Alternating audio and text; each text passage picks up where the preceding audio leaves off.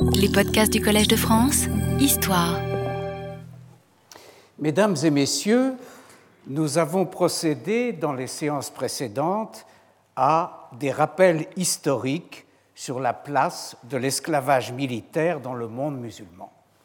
Nous avons défini le paradigme mamelouk, comme on l'appelle, mis au point au départ dans l'Irak abbasside et nous en avons évoqué les différentes expressions et déclinaisons sous les régimes successeurs en allant de l'Iran et de la Transoxiane à l'Espagne et au Maghreb en passant par l'Égypte et par l'Asie mineure. Tout cela pour aboutir aux origines de l'Empire ottoman, au beylik d'Osman, d'Oran et de Mourad Ier à la fin du XIIIe et au XIVe siècle. Nous avons vu comment, en quelques décennies, le jeune État transforme son potentiel militaire d'une armée de razzieurs composée de bandes hétérogènes et de ses compagnons d'armes liés aux baies que sont les knockers, j'ai cité ce terme, on passe à un outil militaire d'une toute autre nature, engagé dans de grandes batailles rangées et maîtrisant des techniques de siège relativement efficaces.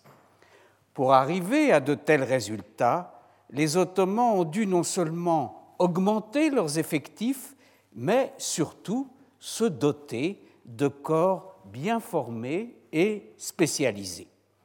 C'est dans la seconde moitié du XIVe siècle qu'il s'attelle à cette tâche fondatrice en créant, dans des conditions qui, malheureusement, restent assez obscures, toute une variété de corps militaires qui subsisteront par la suite tout en se transformant avec le temps et le plus souvent en se dégradant avec le temps. À vrai dire, ces états ultérieurs, plus ou moins dégradés, nous sont bien mieux connus que l'état d'origine de ces différents corps militaires, car la documentation sera devenue entre-temps beaucoup plus abondante et explicite. Deux points, en tout cas, apparaissent clairement. Le souci de formation et de spécialisation des hommes, cela, bien entendu, dans les limites de l'époque. Gardons-nous euh, de tout euh, anachronisme et n'exagérons pas la technicité dont il s'agit. Eh bien, euh, ce souci n'a pas dispensé de rechercher la quantité.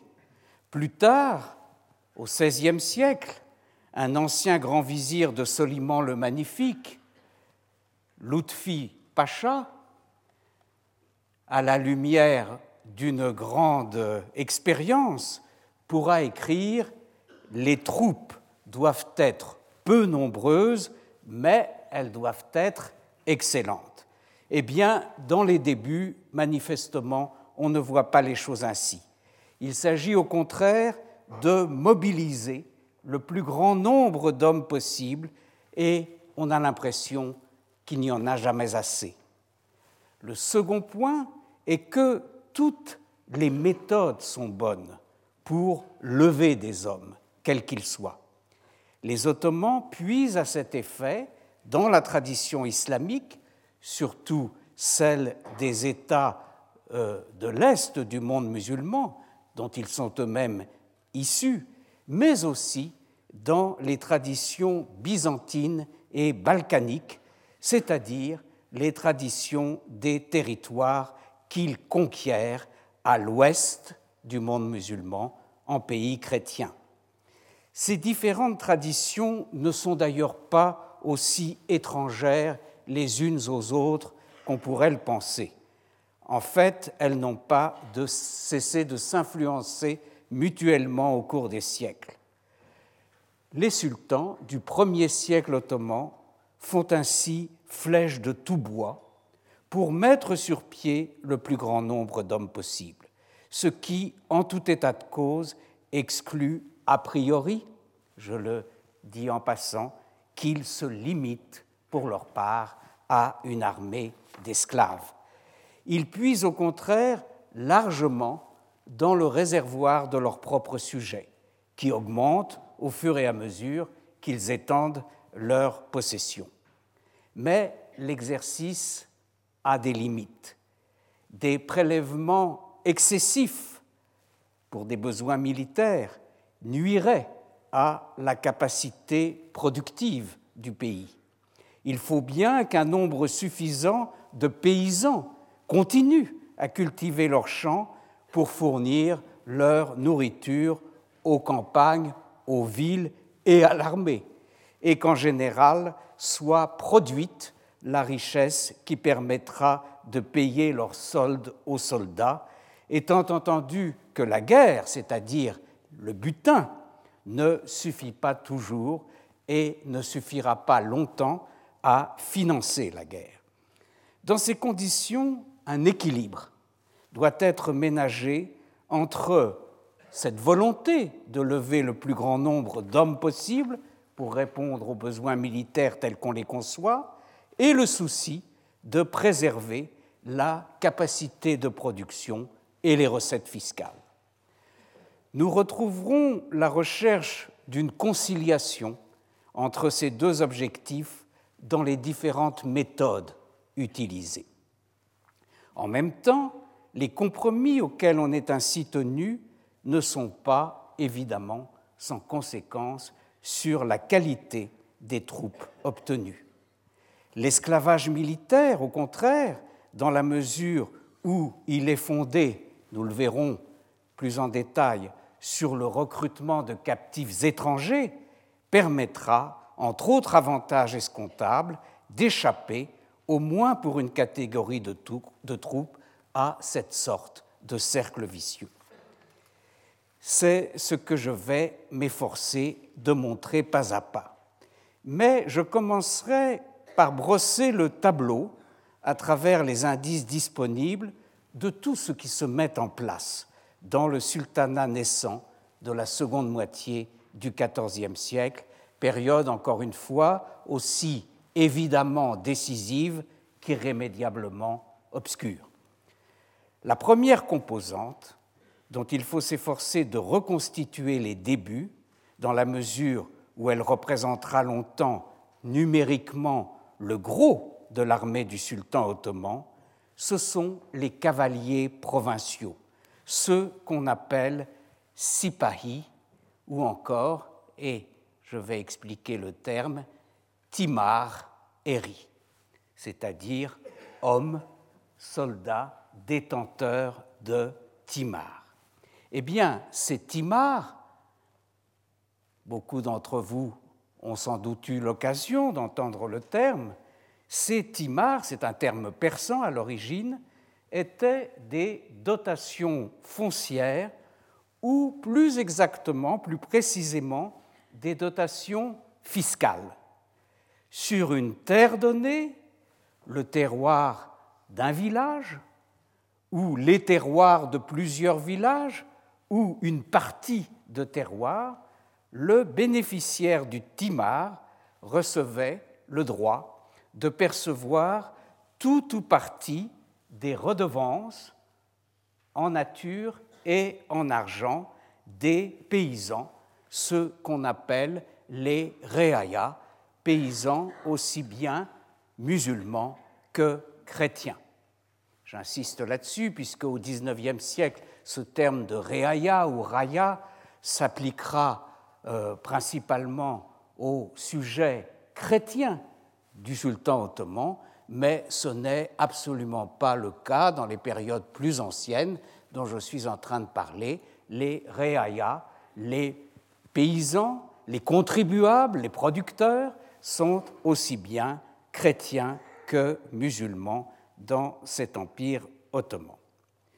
Alors les redevances qu'ils doivent, ce sont principalement les dîmes sur la production agricole, sur les récoltes, mais aussi toute une série de taxes dans, euh, le détail desquelles, euh, rassurez-vous, je n'entrerai pas, comme par exemple si on parle de paysans chrétiens, ce qu'on appelle l'ispenge, un terme d'ailleurs dont l'étymologie n'a pas été bien éclaircie, et qui est euh, un impôt personnel sur les chefs de famille chrétiens.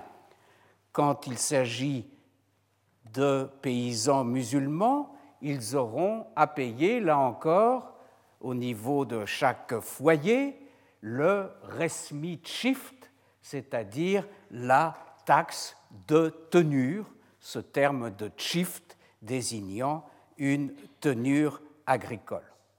Je une petite précision qui est d'une portée euh, générale. J'ai transcrit les termes en fonction de la prononciation française. Mais euh, je signale que ce n'est pas ainsi qu'ils sont transcrits couramment dans l'alphabet turc actuel, alphabet turc latin, où ce mot shift s'écrira CCD-IFT. Mais si je l'avais écrit ainsi, beaucoup d'entre vous le prononceraient SIFT, n'est-ce pas Ce qui n'est pas la bonne prononciation, et il suffit euh, d'entendre la manière dont nos journalistes de la télévision prononcent les noms des hommes politiques turcs pour être très prudents par rapport à l'alphabet turc contemporain. Ce sont donc des transcriptions à la française que je vous donne pour éviter ces malentendus sur la prononciation. Eh bien, à ces taxes que je commence à citer s'en ajoutaient bien d'autres, des taxes casuelles, comme on dit, sur les mariages, sur euh, les amendes pénales, etc., etc. En outre, le détenteur du timar, qui par conséquent perçoit ces taxes des paysans établis sur son timar, permettez-moi d'employer un, euh, un, terme qui n'est pas euh, très officiel, mais pour simplifier, j'appellerai le euh, détenteur de timar un timariote, n'est-ce pas? Eh bien, le timariote possédait, et donc en dehors des, des taxes levées sur ses paysans, il possédait au moins jusqu'à la fin du XVe siècle, parce qu'après nous n'en avons plus d'attestation, une exploitation personnelle qu'il faisait travailler par sa famille, par des serviteurs ou par des esclaves, ou également en assujettissant ses paysans, ses réaillas, à des corvées sur sa propre exploitation. On appelait ces réserves des timariotes de termes, bon, je vous donne, je vous donne les termes, euh, ils seront sans doute à, difficiles à retenir, au moins dans un premier temps dans leur totalité, on les désignait par l'expression de Hassad Shiftliyi ou encore de Kölöch Yeri. Il existait aussi des timars urbains, dans la mesure où certains revenus fiscaux proprement urbains, par exemple des taxes d'octroi, ce qu'on appelait dans la terminologie ottomane d'un terme d'origine persane, des badges, eh bien, ces badges, le revenu de ces badges pouvait également être délégué à un particulier à titre de timar. Le timariote se trouvait ainsi à la tête d'un revenu annuel. Et la terminologie distinguait plus précisément différentes sortes de timars en fonction du niveau de ce revenu annuel. Il y avait les timars proprement dits, les plus euh, faibles et les plus nombreux.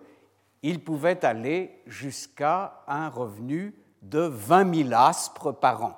L'aspre, akche en ottoman, étant euh, l'unité de monnaie usuelle. Et puis, des timars plus importants, au-dessus de 20 000 aspres de revenus par an, étaient désignés par un terme particulier d'origine arabe, c'était les zéamètes. Enfin, au-dessus de 100 000 aspres de revenus annuels, on avait donc les très grands domaines, les très grandes concessions qui portaient le nom de Has. Et euh, ces Has euh, étaient, euh, soit appartenaient au sultan lui-même, à la couronne, soit étaient attribués à de très hauts personnages, des vizirs ou des gouverneurs de province. Les Timars, quant à eux, donc vous voyez le premier échelon de ces euh, concessions foncières et fiscales, étaient attribués aux simples sipahi, c'est-à-dire à ces cavaliers de base qui formaient le gros de l'armée ottomane. En revanche, Zéhamet et Haas allaient, comme je commençais à vous le dire, aux officiers aux échelons supérieurs de l'armée timariale. Là encore, permettez-moi un second néologisme. Je vois que certains d'entre vous ne sont pas prêts à, l'autoriser, mais malgré tout, c'est bien commode de parler d'armée timariale, n'est-ce pas? Euh, Eh bien, euh, ces officiers étaient eux-mêmes hiérarchisés et les officiers avaient pour première mission de conduire lors des campagnes militaires les sipahis pourvus dans leur circonscription afin de rejoindre le gros de l'armée et d'aller ainsi euh, jusqu'au champ de bataille, lequel pouvait être très éloigné, considérablement éloigné de la région d'origine où il détenait des timars. Donc, les officiers des Sipahis étaient à la fois des chefs de guerre, mais aussi les gouverneurs militaires d'une province plus ou moins étendue, en Anatolie, la partie asiatique, ou en Roumélie, la partie européenne de l'Empire, euh, dans province dans laquelle se trouvaient les Sipahis qu'ils étaient euh, qu'ils étaient chargés de conduire aux campagnes militaires du sultan. Parmi ces officiers de l'armée timariale, je mentionnerai, par ordre d'importance croissante, les soubacheux, qui étaient euh, des les officiers d'une circonscription euh, de euh, moindre rang, les sanjakbey, à la tête d'une circonscription plus importante, le sanjak, un terme turc qui signifie initialement un étendard et qui est quelquefois, qui est quelquefois remplacé dans la documentation par un synonyme arabe, cette fois, le liva. Ça, ce sont les, les charmes, n'est-ce pas, de la langue ottomane, qu'on trouve en général plusieurs termes pour désigner la même chose, termes d'origine arabe, éventuellement termes d'origine persane et termes d'origine turque. Et puis, au-dessus de ces Sanjakbey, regroupant sous leur autorité plusieurs Sanjak, on trouvait ce qu'on appelait les Beyler Beyi, littéralement les baies des baies, n'est-ce pas, puisqu'ils étaient les baies de plusieurs Sanjak bey, et les provinces à la tête desquelles ils se trouvaient avaient le nom de Beyler Beyilik, ou un terme qui va euh, euh, s'imposer à partir de la fin du XVIe siècle, on parlera d'Eyalet.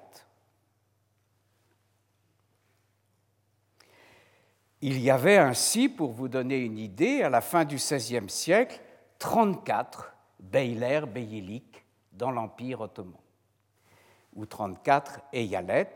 Tous d'ailleurs ne comportaient pas des timars, certaines régions étaient privés de ce type d'institution et les gouverneurs n'y étaient pas rémunérés par l'attribution de has, de grands domaines, mais par l'attribution de pensions annuelles prises sur les revenus de la province et on appelait ces pensions salianais et les provinces où ce régime était appliqué étaient appelées salianelli.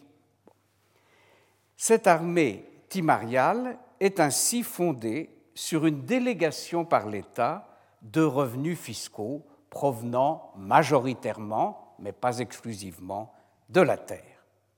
C'est donc un système dont on constate qu'il a l'avantage de pallier la relative faiblesse des ressources monétaires de l'État à cette époque et aussi de réduire l'administration fiscale nécessaire, puisque le sipahi est à la fois un cavalier de l'armée, mais c'est aussi un percepteur de revenus fiscaux.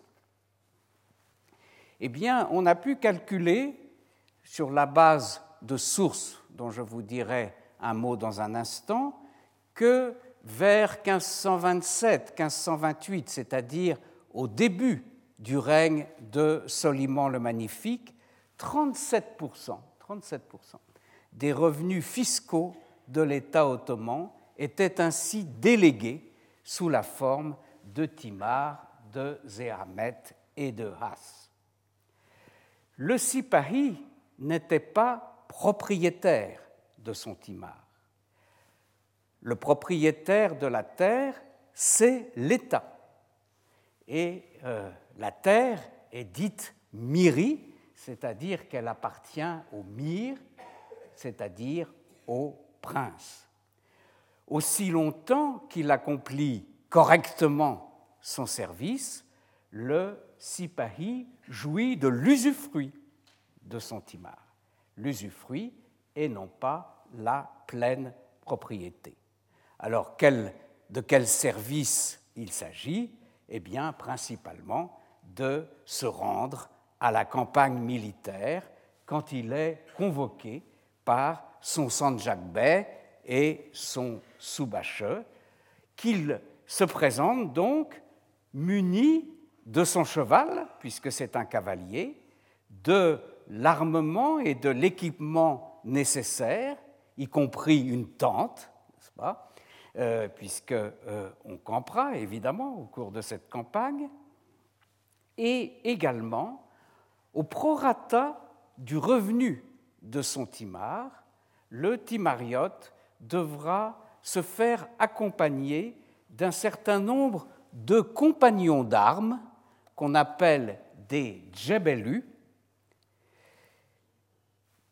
Plus son timar rapporte, et à plus forte raison s'il s'agit d'un zéhamet ou d'un has, plus il doit amener avec lui équiper et entretenir un grand nombre de djebelus. Si, en revanche, il ne se rend pas à la convocation, ou s'il n'a pas l'équipement requis à l'inspection qui aura lieu à un moment ou à un autre du euh, parcours. Euh, souvent, à l'époque de Soliman le Magnifique, cette grande inspection de l'armée timariale, lorsqu'il s'agit d'une campagne en direction de l'ouest, vers la Hongrie, se fait au pont de Belgrade. Et dans beaucoup de documents, dans beaucoup d'ordres de mobilisation, le sultan annonce qu'il fera une inspection au pont de Belgrade. Donc, si le Sipahi n'est pas venu, si son équipement est défectueux, s'il déserte euh, en cours de campagne, ou s'il commet des infractions diverses, quelles qu'elles soient, son timar lui sera retiré et donné à quelqu'un d'autre. C'est ça la règle. Autre question sur laquelle je reviendrai un peu, de savoir dans quelle mesure toute cette réglementation était appliquée, mais le principe est euh, celui-ci. Et les mises en garde du sultan à ce sujet sont un leitmotiv des ordres de convocation à la campagne militaire de cette armée euh, timariale. Et le fait qu'il s'agisse d'un leitmotiv euh, donne toute raison de penser que ça ne marchait pas si bien que cela.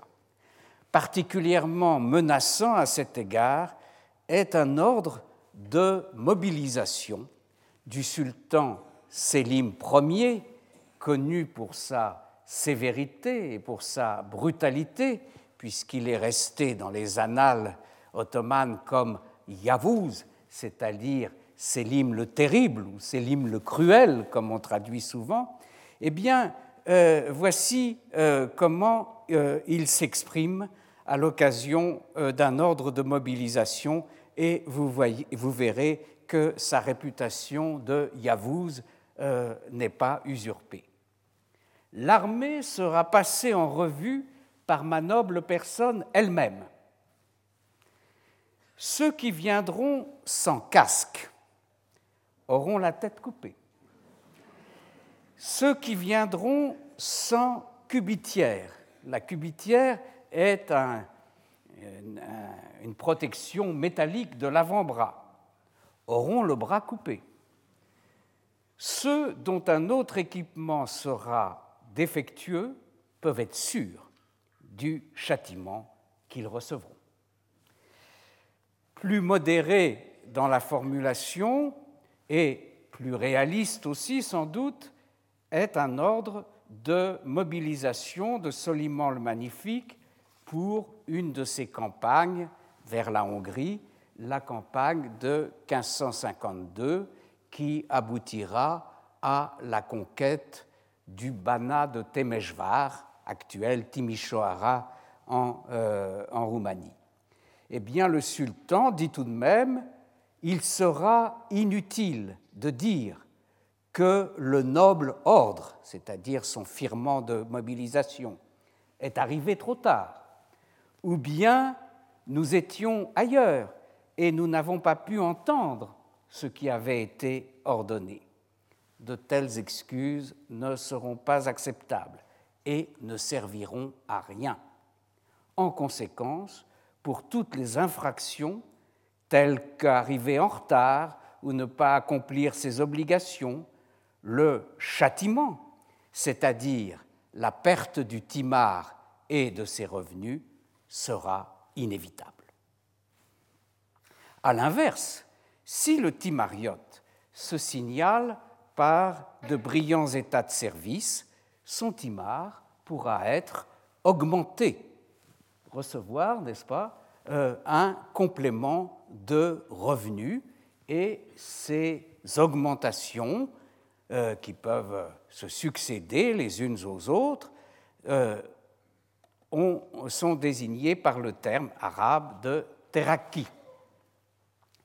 Un auteur du XVIIe siècle, Kochibé, jetant un regard nostalgique sur la justice qui présidait autrefois, c'est un auteur du, XVIIe siècle, comme je l'ai dit, euh, sur la justice dans les attributions et les retraites Timar qui présidaient euh, au temps euh, de Soliman le Magnifique, s'exprime en ces termes.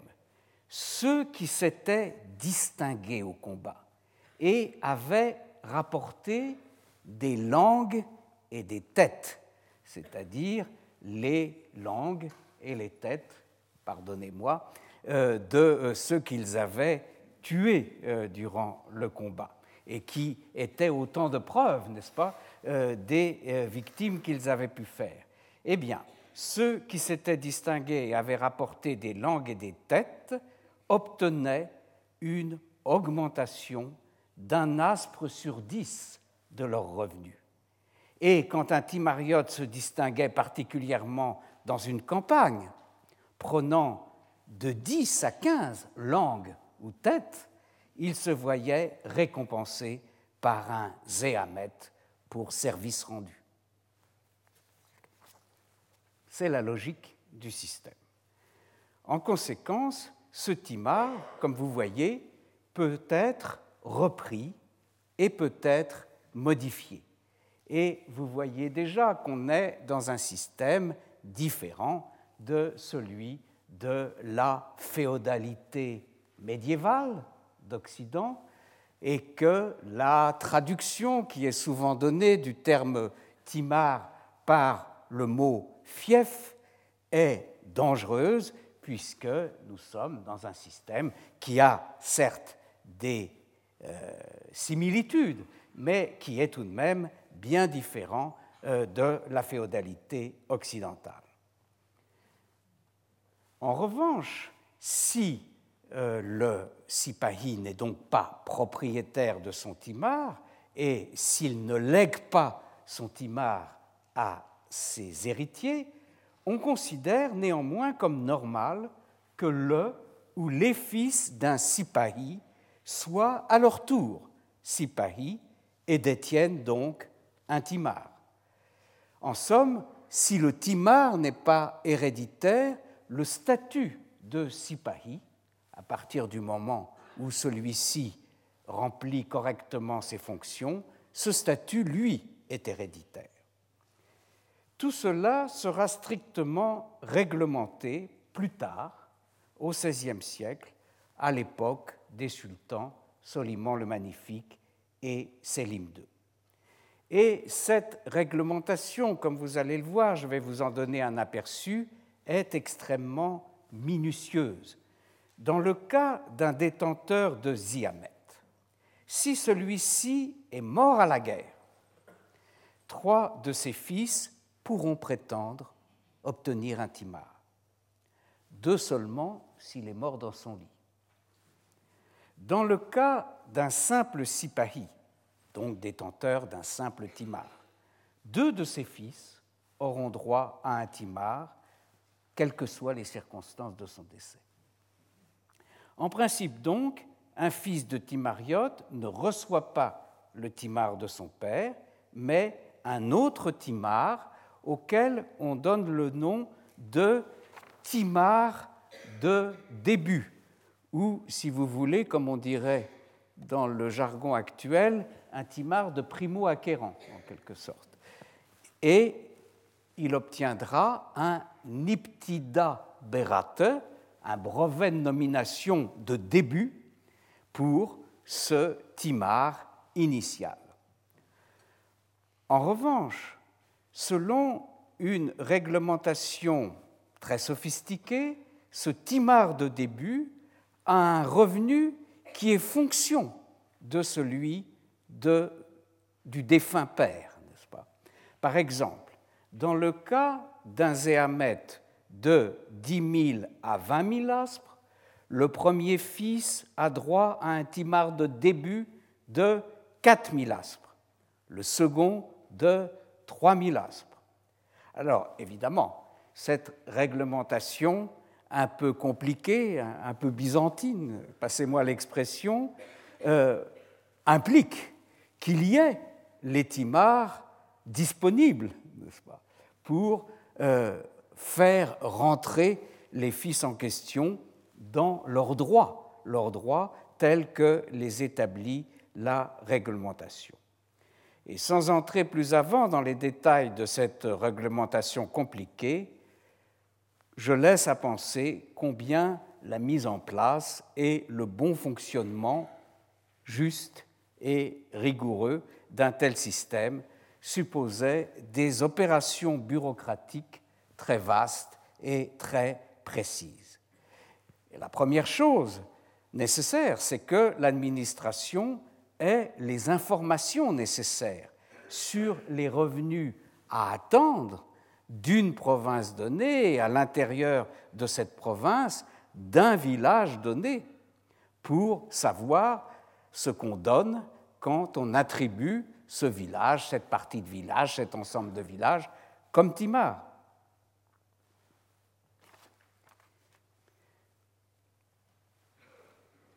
D'autre part, pour connaître le niveau de revenu euh, d'une unité fiscale donnée, d'un village donné ou d'une ville donnée, il faut savoir quelle fiscalité y est appliquée, quels sont les taux de taxes qui varient selon les provinces. Et c'est pourquoi toute conquête d'une nouvelle province était suivie immédiatement de l'élaboration par euh, l'administration ottomane de ce qu'on appelait un kanunname, c'est-à-dire la réglementation, et principalement la réglementation fiscale, qui serait appliquée dans la province en question. Condition nécessaire, encore une fois, pour qu'on puisse évaluer les revenus à attendre de euh, cette province. Donc, il fallait que le canon namé soit établi et, et, il était établi en tenant compte des traditions fiscales, euh, des usages variables selon les provinces avant la conquête ottomane et par la suite, ce canon namé était adapté, renouvelé en fonction de l'évolution de cette fiscalité. D'autre part, il fallait également des enquêtes sur le terrain pour savoir euh, de quelle population tel village était doté, quel genre de revenus on pouvait en attendre, quelle culture, n'est-ce pas, euh, y était pratiquée, etc., etc. Et tout ça, encore une fois, est la base nécessaire, euh, le savoir nécessaire à avoir pour mettre sur pied le système du Timar. Ces enquêtes sur le terrain, village par village, ville par ville, étaient consignées dans des sortes de registres de recensement effectués à la suite de la conquête et plus tard, au fur et à mesure que euh, toutes ces conditions démographiques et économiques évoluaient, d'autres euh, mises à jour étaient effectuées, ou du moins l'ont été tant que l'administration a eu la capacité de le faire et pris la peine de le faire. Eh bien, ces registres de recensement, dont beaucoup ont été conservés jusqu'à aujourd'hui, euh, dans les archives, notamment euh, les archives ottomanes euh, d'Istanbul, on leur donnait le nom de Mufassal Tahrir Defteri, registre de recensement, disons, détaillé, Mufassal. Pour avoir une idée du revenu à attendre d'une unité donnée, on prenait, c'était ça la méthode suivie, la moyenne de trois années de récolte, n'est-ce pas, pour euh, tenter euh, de euh, réduire les différences qui pouvaient exister, évidemment, d'une année à l'autre dans les récoltes obtenues. À partir de ces Mufassal d'Efteri, un autre type de registre était établi ce qu'on appelait les registres de recensement résumés, Ijmal, Tahrir, Defteri. Alors, dans ces euh, registres résumés, euh, on trouvait, Sanjak par Sanjak, la liste des différents Has, Zéhamet et Timar, avec le nom de leur détenteur et le revenu euh, du timar en question. Bien entendu, pour être fiable, tous ces registres, qu'il s'agisse des détaillés ou qu'il s'agisse des résumés, devaient être mis à jour euh, périodiquement, comme je l'ai déjà indiqué. Par ailleurs, au niveau de l'administration centrale dans la capitale, comme à celui des différents Beiler Beylik, une comptabilité très précise de ces allocations devait être tenue, consignant les timars attribués, les timars disponibles, les changements de détenteurs, etc. À cet effet, plusieurs agents financiers était établi auprès de chaque Beylerbey, du moins dans les Beyler à Timar, et ses agents. Je vous cite rapidement euh, leur euh, dénomination. C'était le Sipahi Yazedjese. Alors, petite euh, explication là encore sur ma façon de vous présenter les termes. J'ai dit que je suivais la prononciation française, mais je suis obligé de temps en temps de garder les i sans points euh, de l'alphabet turc, parce que là, euh, cette lettre, le i sans point, correspond à un son que nous n'avons pas, euh, en français. Il s'agit d'un i antérieur, u, et c'est pour cela que j'ai gardé les i sans point pour que ne pas euh, induire en erreur sur la prononciation. Il ne faut pas prononcer Yazidjisi, mais Yazidjisi. Il y aura un, toujours avec un i sans point, un defter kayase, chargé de gérer les zéamet, un timar defterdare, chargé de gérer les timars, et il y aura également un personnage dont le nom est d'origine arabe, cette fois, avec toutefois un suffixe turc, le mefkouf djou, c'est djou le suffixe turc, euh, qui est celui qui perçoit pour le trésor les revenus des timars qui se trouvent momentanément vacants, n'est-ce pas? Quand un timar euh, est entre deux détenteurs successifs, il est mefkouf, il est retenu pour le compte du trésor, et c'est non pas un sipahi, mais le mefkoufdjou qui en euh, lèvera euh, les revenus. Au départ, à l'origine, ces attributions de Timar dépendaient des simples Sanjak Bey, puis des Bey. Et au début du règne de Soliman, en 1530, la tendance générale, n'est-ce pas, de centralisation s'exprime également euh, dans cette question de l'attribution des timars. L'autonomie, euh, le pouvoir d'attribution euh, du Beylerbey est restreint ils ne peuvent attribuer de leur propre chef que des timars inférieurs à 3 000 aspres ou 5 000 aspres de revenus selon les provinces, et au-dessus de ce revenu, c'est le pouvoir central qui doit prendre la décision. Par conséquent, les choses doivent remonter au pouvoir central et à l'administration centrale, le Beylerbey se contentant d'établir ce qu'on appelle une teskere, une note, une attestation dans laquelle il dit que tel personnage est en droit d'avoir un timar, que justement il y a un timar disponible qui pourrait faire l'affaire, etc. Mais ce n'est pas lui qui décide de l'attribuer ou non. Tout cela, encore une fois, remonte au pouvoir central. Et donc, on distinguera à partir de ce moment-là, dans la terminologie, les timars, les petits timars, qui sont attribués sans qu'il y ait besoin de l'envoi d'une tesquerée au pouvoir central. Ce sont les timars tesquerécises, les timars sans tesquerée, sans note au pouvoir central, et puis les timars plus importants, qui sont tesqueréli, qui sont c'est-à-dire pour lesquels une tesquerée est nécessaire.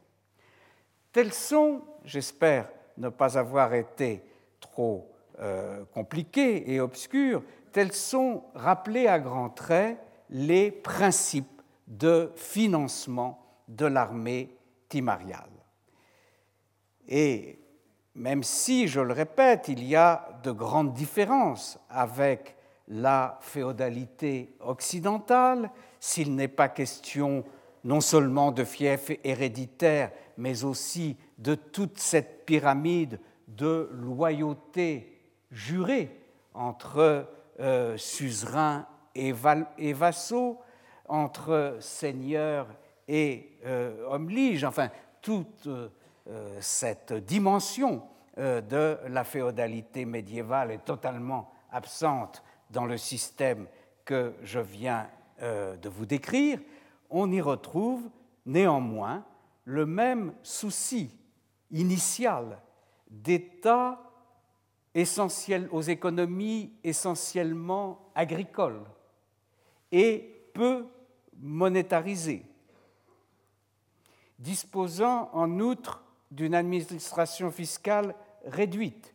Le souci donc d'État se trouvant dans cette situation de se doter de forces armées payées non sous forme d'argent, mais sous forme de ce qu'il y a de plus disponible, c'est-à-dire de concessions foncières. L'armée timariale n'est pas une armée féodale à proprement parler, elle n'est pas non plus une armée semi-féodale, expression qu'on rencontre parfois pour la caractériser, mais dont il me semble que la signification n'est pas clair. À quoi ça nous avance de savoir qu'elle est semi-féodale si on ne précise pas plus? Mais néanmoins, cette armée, par son mode de rémunération et de fonctionnement, a quelques caractères communs avec la féodalité occidentale et plus encore, cette armée timariale rappelle l'icta islamique dont j'ai déjà eu l'occasion de parler à propos du régime mamelouk, qui, là encore, était euh, basé sur des concessions euh, territoriales, mais qui ne fonctionnait pas euh, de la même manière que le système du Timar. Le Timar rappelle également une autre institution, et celle-là géographiquement plus proche que le fief occidental, qui est la pronoia byzantine. Eh bien, je reviendrai un peu plus loin, un peu plus tard, sur euh, la question de savoir si le Timar ottoman est plus proche de l'Ikta mamelouk ou de la pronoia byzantine. Mais quoi qu'il en soit, ce qui nous importe prioritairement ici, c'est que, que cette armée timarial n'est en aucune façon l'armée d'esclaves du sultan. Or, cette armée, qui n'est pas une armée d'esclaves, qui a un caractère, comme vous voyez, bien différent, représente le gros numériquement, je le répète, de euh, l'armée ottomane entre le XIVe euh, et le XVIIe siècle. Sur le champ de bataille, c'est elle qui occupe le flanc gauche et le flanc droit du dispositif. Nous verrons plus tard ce qu'il y a au milieu de ces deux, flancs.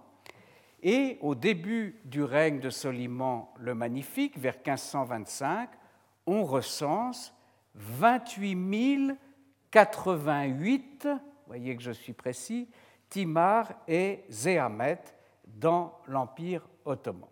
Et si on prend en considération qu'aux Sipahi proprement dit, aux détenteurs de Timar, s'ajoutaient les Djebelus dont j'ai parlé, les compagnons d'armes qu'ils étaient censés équiper et amener en fonction du revenu euh, de leur Timar, on arriverait ainsi pour cette date, d'après le calcul fait par euh, le, grand historien turc qui a été le, disons, le, pionnier de toutes ces études, Ömer Lutfi Barkan, euh, on arrive au chiffre de 90 000 cavaliers voyez, pour cette armée timariale au début du XVIe siècle, à quoi d'ailleurs, auquel d'ailleurs il faudrait ajouter environ 10 000 gardiens de forteresse, donc des gens qui ne vont pas en campagne, qui, qui restent euh, dans les forteresses dont ils constituent la garnison, et une partie de ces garnisons de forteresses était également rémunérée sous forme de timar.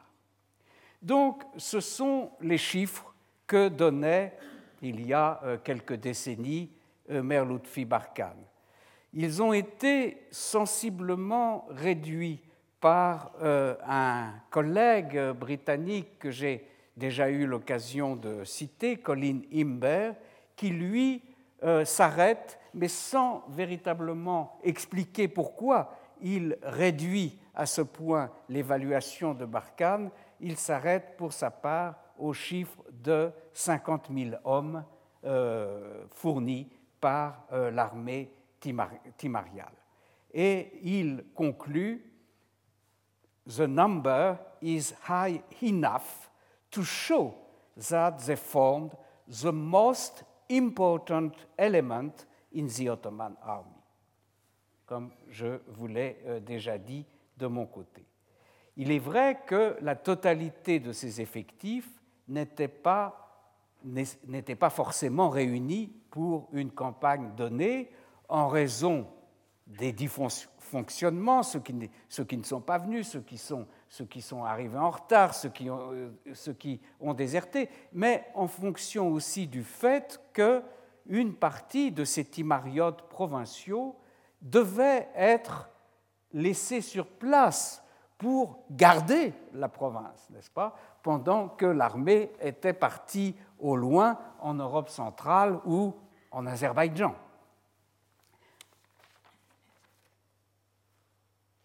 Ces données du début, encore une fois, du règne de Soliman le Magnifique n'incluent évidemment pas les extensions territoriales ultérieures dues aux conquêtes de ce sultan et de ses successeurs, extensions qui euh, amèneront d'autres terres, de nouvelles provinces à répartir sous forme de timar.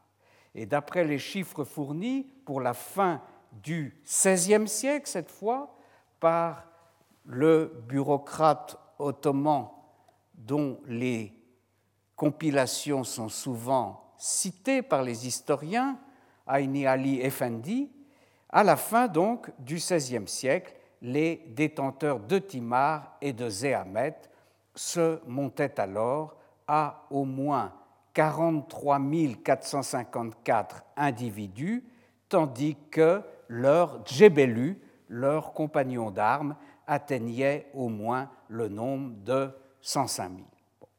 Alors, il ne faut pas avoir la religion de ces chiffres, mais ils nous donnent tout de même un ordre de grandeur, c'est euh, l'armée euh, timariale, l'armée des Sipahis, qui fait de cette armée du sultan ottoman en campagne une armée aussi nombreuse, aussi euh, impressionnante pour ses adversaires. Cette armée timariale était donc une cavalerie légère servant le plus souvent dans des campagnes terrestres, mais qui pouvait également prendre part à des opérations navales. Dans ce cas, ces forces intervenaient principalement à la suite de débarquements sur les côtes ennemies. Ce n'étaient donc pas des batailles navales à proprement parler, mais une fois débarqués par les bateaux, qui les transportaient, eux et leurs chevaux, n'est-ce pas Les Sipahis euh, se euh, battaient, enfin comme on pouvait le faire dans une bataille euh, terrestre. Leur armement, c'est un point important pour leur avenir, leur armement est traditionnel et assez primitif, dirons-nous. Ce sont essentiellement l'arc et les flèches, le sabre, la lance, le javelot, la masse d'armes. Donc des armes blanches, bien sûr. La protection du combattant est assurée, assurée tant bien que mal, je dirais, par un casque, un bouclier, et une cote de mailles de fer. D'autre part, autre point important qui tient à la nature de son moyen de subsistance, c'est une armée saisonnière. Ils ne sont pas disponibles toute l'année. Les sipahis passent l'hiver sur leur timar et donc sont dispersés à travers les provinces européennes et asiatiques de l'Empire. Une fois convoqués, et en général la date de convocation, quand il y a une grande campagne pour la mener pendant la belle saison, la date de convocation des Sipahis, c'est Nevrouz, Norouz, n'est-ce pas? C'est-à-dire le début de l'année persane, c'est-à-dire le 22 mars. Mais on voit bien que très souvent, euh, il y a du retard à l'allumage et que, en fait, c'est en avril, voire en mai, que euh, l'armée est finalement euh, constituée et que les sipahis sont finalement réunis. Et une fois convoqués, ils vont, mettront plusieurs semaines, voire quelques mois, à rejoindre, sous la conduite de leur Bey, le gros des troupes, puis le front occidental ou le front oriental selon la destination de la campagne. Et quand la campagne doit se prolonger, l'armée avancée très loin de ses bases se voit dans l'obligation d'hiverner. Et là, ça pose beaucoup de problèmes puisque ce n'est pas une armée qui est faite pour ça. Et ce sera le cas notamment lors des campagnes en Perse et au Moyen-Orient de Sélim Ier ou lors des campagnes en Perse de Soliman le Magnifique ou de certaines campagnes navales à l'ouest de la Méditerranée, quand, par exemple, euh, la grande flotte ottomane devra passer l'hiver avec ses sipahis dans la rade de Toulon. Les sipahis voient ces hivernages d'un très mauvais œil, puisqu'ils sont durablement absents de leur timar, ce qui n'est pas sans inconvénient, bien sûr, pour la surveillance des activités agricoles et la perception des revenus. Ils risquent ainsi de se retrouver au loin, sans ressources. L'État recherche alors des palliatifs et on voit que dans certaines campagnes, le trésor du sultan prête de l'argent, n'est-ce pas, à euh, ces sipahis obligés d'hiverner pour, leur permettre de euh, subsister. Et un autre euh, palliatif que l'on rencontre également dans les sources consiste à permettre à un petit nombre de sipahis pour un sanjak donné de retourner au pays, d'aller quérir les revenus de leur propre timar et ceux de leurs voisins pour rapporter le produit à euh, leurs compagnons qui sont restés à hiverner en campagne. Mais vous imaginez facilement combien un tel système est euh, difficile à mettre en pratique et est une source de réclamation et d'insatisfaction sans fin. J'insiste là-dessus parce que c'est ce caractère saisonnier, ces problèmes posés à l'armée timariale par l'hivernage en campagne qui expliquent par exemple que Sélim Ier n'ait pas pu euh, utiliser sa victoire euh, en Perse à Chalderan en 1514, mais a été obligé de rentrer. Et c'est aussi une explication, et peut-être la, véritable explication, euh, notamment euh, de euh, l'échec du siège de Vienne par Soliman le Magnifique en 1529. Nous avons déjà largement abordé la description de ce premier élément très massif, comme je l'ai dit, de l'armée ottomane, c'est-à-dire la partie de cette armée que constituent les sipahis Tim Marriott et nous poursuivrons ce panorama la prochaine fois. Je vous remercie. Retrouvez tous les podcasts du Collège de France sur www.collège-de-france.fr.